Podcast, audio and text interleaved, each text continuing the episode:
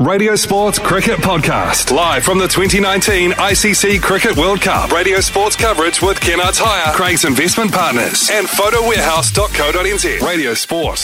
Something unique about the World Cup semi final between New Zealand and India. A one day game has become a two day game. And New Zealand, after reaching 211 for five in the 47th over, have to come back, finish off their uh, overs, and try and get a total that will be defendable. 211 for five. They lost Guptill early in the fourth over for one. Nicholls was out in the 19th over for 28. Williamson got 67. Taylor was 67 not out. 211 for five. A run rate that is hardly going to challenge India the way things sit at the moment. New Zealand batted first on winning the toss. Jeremy Coney, should they have done that, do you think? It's something to be discussed, isn't it, Brian? Uh, the, the overhead conditions were very cloudy. Uh, New Zealand probably would favour uh, their bowling ahead of their batting.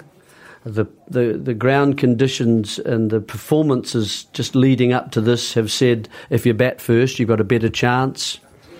Uh, it was one of those 50 50 calls, I think, Brian. Um, and uh, you know you've got to do you've got to bet at some stage, don't you? But New Zealand might have felt after they had seen the nature of the surface that boy, it might have been a better you know option to bowl first. But you know, it might have been one of those tosses that's quite good to lose. Yeah, so well, the benefit of hindsight, of course, you can make Yeah. any decision, can't you? Uh, but they chose to bat 211 for five. To my mind, a little timid.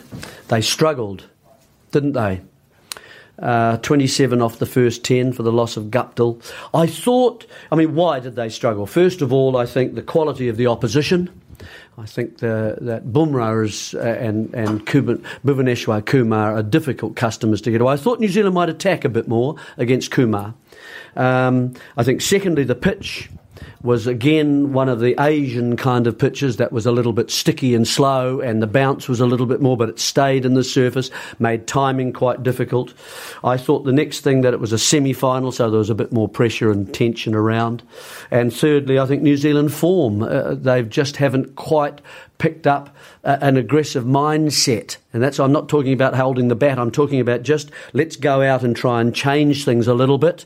I thought that they might, and speaking about change, I thought they might make changes. I thought that Latham might have a crack at open uh, with Guptill, and I thought Nicholls go back to where he normally bats uh, in the middle order. It wasn't to be. They've stuck with their orthodoxy and their non flexibility and their conservative approach right throughout the first part, and they've kept it going here. Yes, and they've relied on adaptability, but sometimes you have to have a few other things as well. It's all very well to adapt, but sometimes you've got to make uh, different choices and different decisions. Yeah, you do have to, and and I thought that they they'll leave that behind, and they've got to the semi-finals.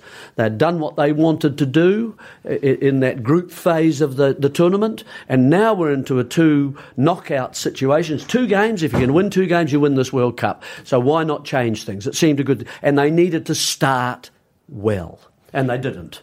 211 for the loss of five. Then uh, there were some highlights uh, through the day, mostly provided by Williamson and Taylor. Anyway, here we go. First ball of this semi-final from the Anderson end. It's Kumar who bowls. Hits him on the pad. Appeals leg before wicket. First ball. It's been given not out. Bowls on off stump its edge and call it slip. Beautiful catch. And Guptill's miserable tournament, I'm afraid, continues.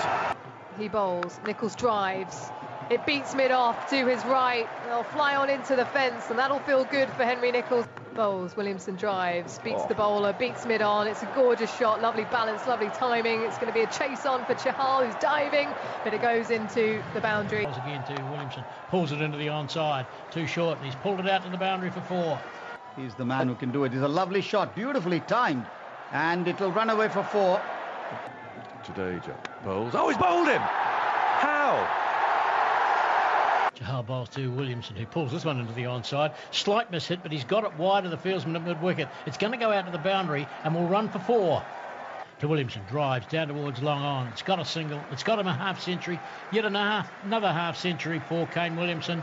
50 from 79 deliveries, 109 for two in the 30th over. And uh, Williamson has gone over 500 runs at this World Cup. Again, continues to dominate for New Zealand. Williamson now 63. And he's Hey. gone exactly to the spot you were talking about, Michael. Two, three bounces and over the mid wicket. Cushion for four runs. Chahal bowls has gone up in the air. He's gone. That's a soft dismissal. Chahal has struck and Kane Williamson edges that and Ravindra Jadeja gleefully takes it at backward point. Here's Pandya and he bowls, and that's hit high. A chance for the man coming in from long on. It's gone way up into the grey sky, and the catch is taken by Karthik. And Neesham goes for 12. Chahal bowling from the Brian Statham end. And that is a slog sweep up and over, deep mid wicket. Taylor is into his work against Chahal. Goes to 50 with a six, 185 for four in the 44th over. Looking very ominous as Chahal bowls. Taylor smashes to the leg side. This time it might be long on. It does, diving to his right. Goes into the fence. Jadeja patrolling down there. Bhuvaneshwar Kumar runs towards us past the umpire. Taylor drives past the bowler. It finds mid off though, picks up a single, goes to 59. 200 up for New Zealand then. Four wickets down in the 45th over. Kumar bowls short to de Grandhomme, who edges it through to the keeper, looking to uppercut it up and over third man. I think it was a slower ball bouncer. And India have picked up another wicket. New Zealand now 200 for five. De Grandhomme goes for 16. New Zealand have to pick up at 211 for five after the first day, and uh, I just wonder whether they have been disadvantaged by that, in as much as the conditions could be markedly different.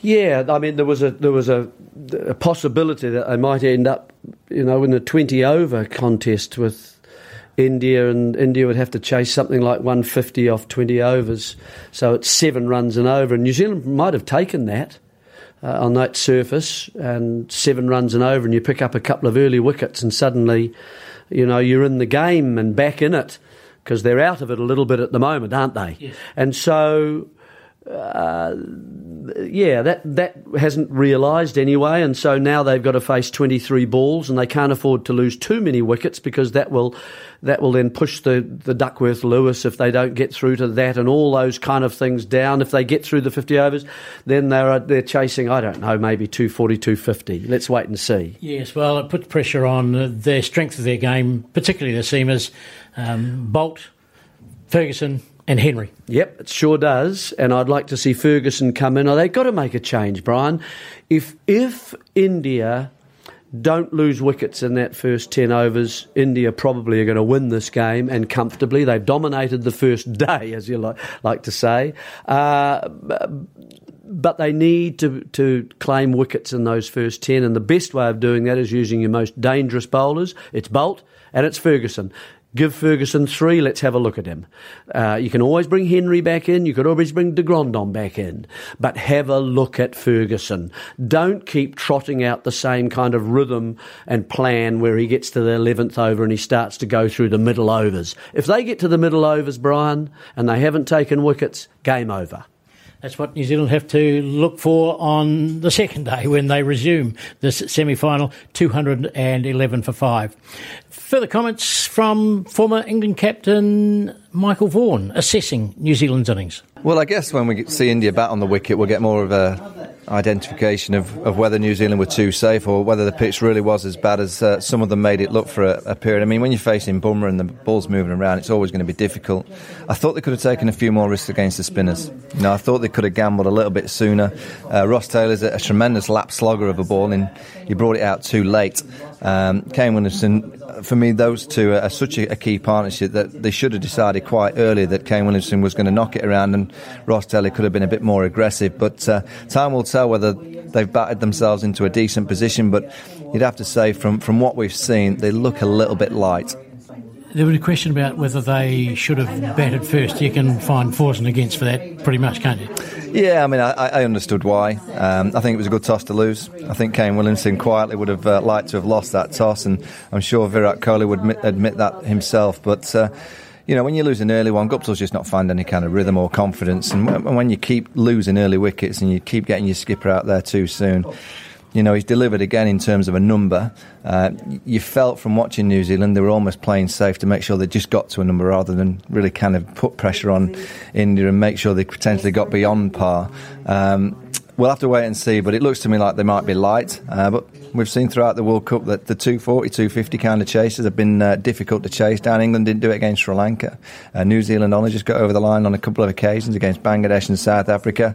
But you will feel that Boult will have to get a few early wickets, and you'll feel that Santner's going to have to have a, a really good day out to put this Indian uh, batting lineup under pressure. Do you sense New Zealand were a little bit too timid in the last few games? Yeah, I mean, I, I just look at New Zealand, and, and they, for me, kind of got to the semi-finals without playing any great cricket. Uh, they won some early games against the, the lesser teams. And I, I, think they'll be the first to admit that they haven't found enough of their players with the confidence levels required to go and get the 320s, 330s. They, they look like they're kind of playing orthodox cricket to get themselves to a score to potentially win games. Uh, when you get a group of players that are confident, you take on the opposition and you take a few more risks. And, you know, too many of the, the New Zealand players haven't found rhythm, haven't found form. And, and when you're not finding form as an individual, it's very difficult to take on the opposing team, particularly a team like India is so good because they don't bowl too many bad balls. And what you need to do, you have, you have to have the confidence be, behind you to be able to take on a Chahal or a Jadeja or a Bumrah.